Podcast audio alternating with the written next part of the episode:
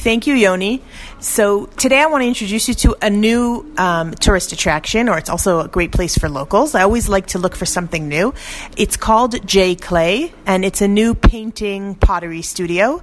Um, I'm sitting with the owner, Shifra. Hi, Shifra. Hi.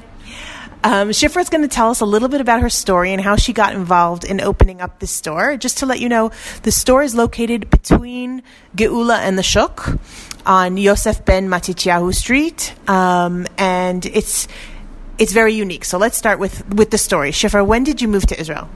So I moved to Israel uh, after Pesach a year ago, and I was looking for something to do. Um, I had teaching experience from England and some art experience as well, just from my own uh, personal like having it as a hobby. She's being very humble because I've seen some of the pieces that she's d- designed here as dugma as examples, and they're amazing. So yeah, and then.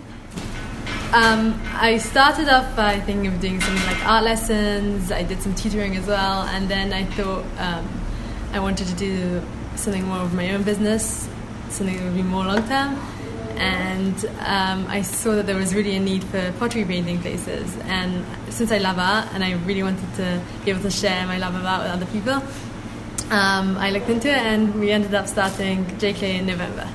It's actually a really unique place because around this neighborhood, I don't see very many um, art activities or, or, places where you can go and actually do activities with kids.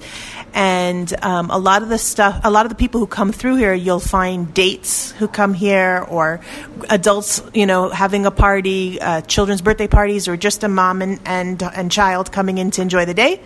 So one of the things that makes J Clay unique are your ceramic items. So tell me a little bit about how you decided what to have and, and how you make the ceramics.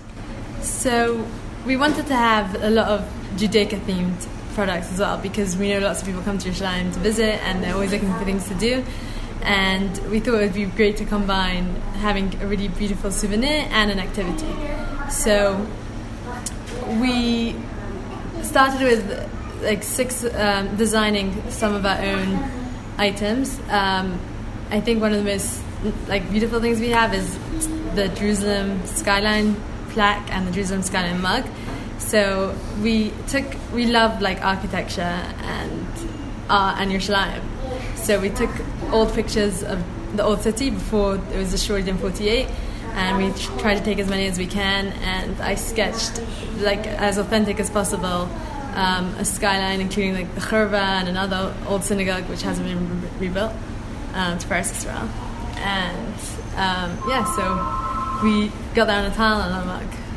So the truth is that no, I think that was great because the, the truth is I chose the mug because I thought it was so special. Um, only once I started it did I realize it was a bit more complicated to paint it as beautifully as you had done.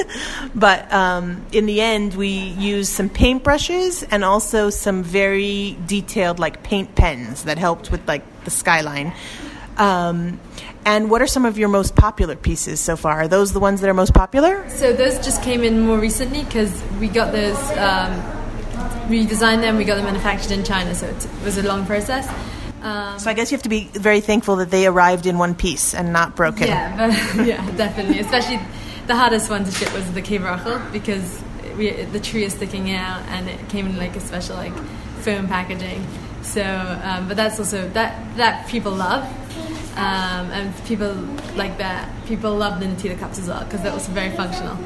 So those are probably one of the most popular items. And then there's always mugs. mugs and tzedakah boxes and pomegranates. Um, there's a Havdalah set also, right? Yeah. And there also, for those of you who are super artistic, there's a plain just totally plain plate where you can print anything you want on it. Of course, that would like traumatize me to have to start thinking about how to be creative and draw a whole picture on the plate. Um, tell us a little bit just about your hours and what the plans are for the summer for all those tourists who are listening who are going to be here. So we open 10:30 a.m. every morning till 9:30 p.m. Sunday to Wednesday.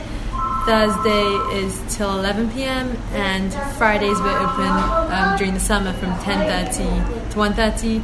in the winter, we also have Motzei Shabbos hours. Great. So anyone who's coming into town, this is definitely a place to stop. And if you want to reach Shifra or you want to find out a specific question about the hours, you can email jclay, all one word, at funinjerusalem.com. And you can hear some noise in the background because we're actually sitting in the studio as people are painting. Uh, is there anything else you want to tell the listeners before we go? Uh, we're going to have a really beautiful website up soon, jkstudio.com. And yeah, we'd love to see you when you come. So come on in and say hi to Shifra. And now back to you, Yoni.